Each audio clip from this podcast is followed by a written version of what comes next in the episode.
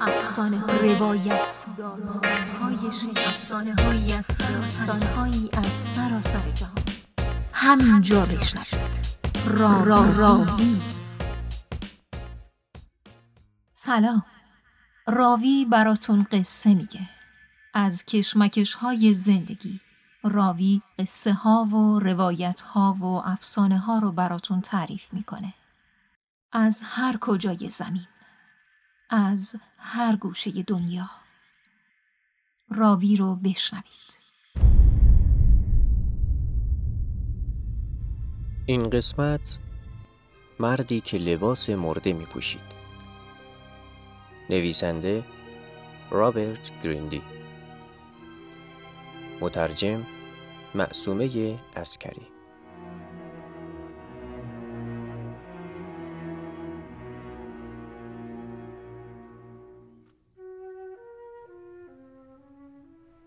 من لباس مرده می پوشم و احساس خوبی هم دارم.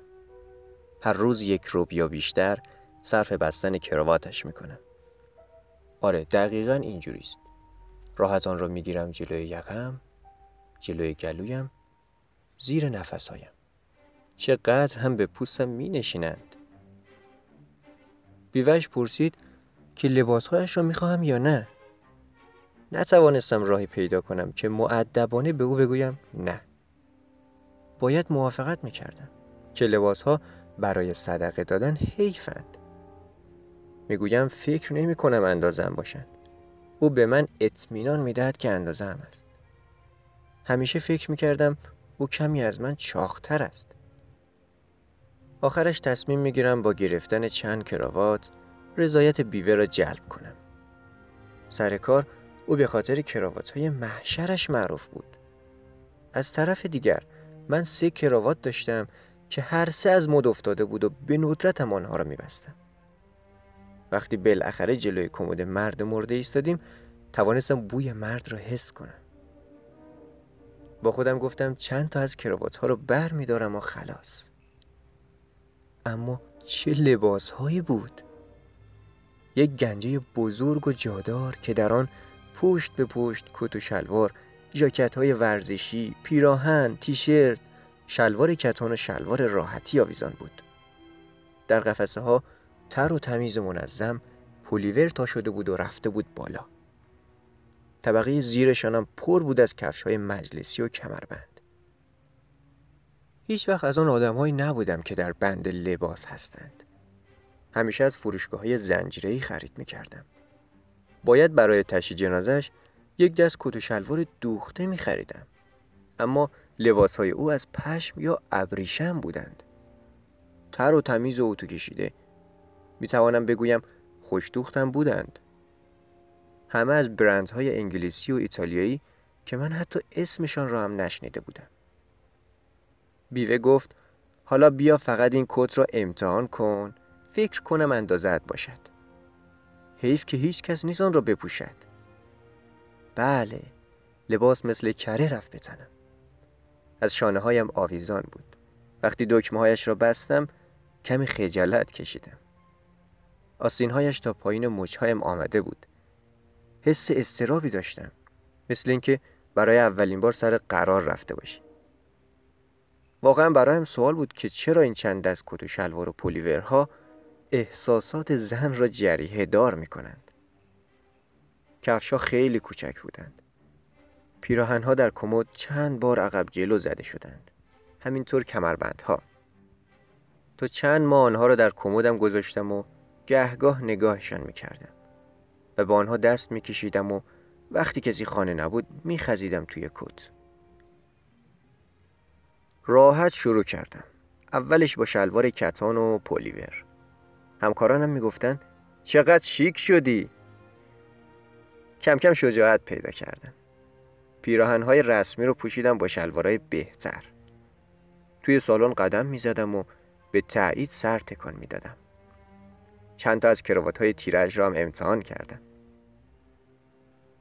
بعد شغلش را گرفتم. لایق لباس ها شدم. دفترش را به ارث بردم. هنوز صندلیاش به خاطر وزن او تو رفته بود سعی کردم توجه نکنم که گودی جای نشستن او اندازم هست یا نه. انتظار میکشیدم تا یک ژاکت رو با یک کراوات بپوشم. برای مدتی هیچ کس متوجه نشد که لباس ها مال او هستند. تا اینکه آن کراوات آبی و زرد خاصش را بستم. می توانستم ببینم که سرها دارن تکان می‌خورند و همه کراوات رو شناختند. کراوات مارک جیانتیش بود که عین گاو پیشانی سفید هر جا بود معلوم بود مال اوست. کاری از دست من ساخته نبود. وقتی پذیرفتم که جست او را بگیرم خیلی خوب از عهدهش برآمدم. قشنگ تکیه دادم به صندلیاش. یک پایم را انداختم روی پایم و یک انگشتم را گذاشتم روی گونهام و مدام هم لبخندی کمرنگ گوشه لبم بود. نمی‌شد انکار کرد که من دقیقا همان جست او را در می آوردم. گویا بودا بودم که در صندلی راحتی او نشسته بودم و آن کراوات عالی را بسته بودم. برعکس اینکه می‌شد یک مرد خوش لباس با یک قاتل بزند به چاک. آره می‌شد اینطور گفت. غضبآلود و هنهون کنان لباس ها را پروف کردم. آره همین خوب است. خیلی خیلی ممنونم. لبخندی زدم و رفتم توی حس و حال بیشرمی و بیخیالی. در آن زره ابریشمیم دیگر هر کی پشت سرم هر چی می‌خواست بگوید باکی نداشتم. سر کارم با یک زن جوان رابطه گرفته بودم. خیلی هم کار سختی نبود. از آن خیلی خوشگلا نبود اما خیلی جذاب بود. همسرم ترکم کرده است. حتی بدون اینکه از رابطه با دختر چیز دندانگیری بفهمد گفت که من برایش مثل یک لباس غیر قابل تحمل شدم منم به کنایه گفتم آره کمی این روزا اضافه وزن پیدا کردم. او گفت من یک دل دوز خودشیفتم از او خواهش کردم که به جای کلمه دل دوز کلمه دیگری از آکسفورد پیدا کند.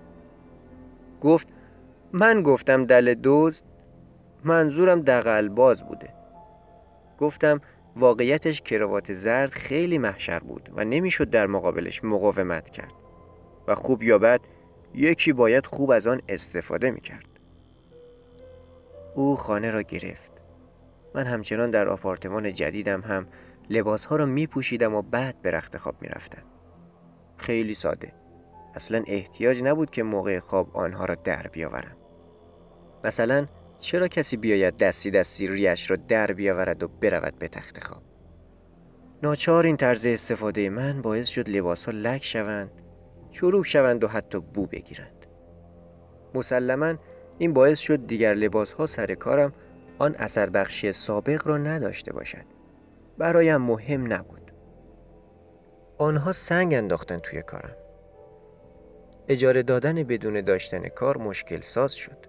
رفتم خانه بیوش یک تصادف تأصف بار حسابی او را به زانو درآورده بود.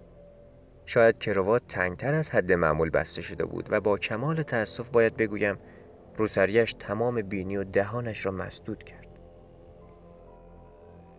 می‌دانم این کارم باعث خواهد شد خیلی کم اینجا بمانم.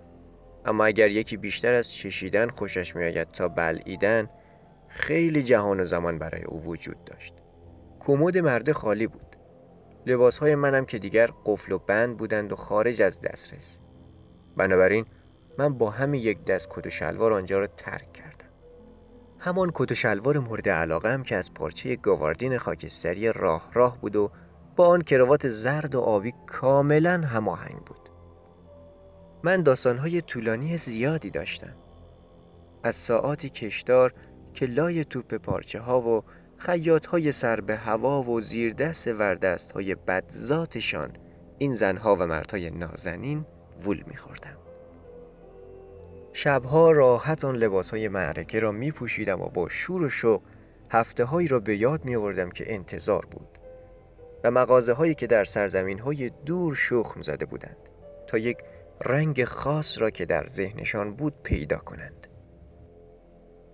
نورها در میلان بعد از ظهرها آبی خاصی می دهد. صبحهای سرد و بارانی خیابان سرویل روی لندن چنان سرد است که هر کسی آرزو می کند کاش آن پشت آتشی روشن بود و یک فنجان چای داغ و وقتی چنین چیزای خوبی داشته باشی دیگر ناامیدی رنگ میبازد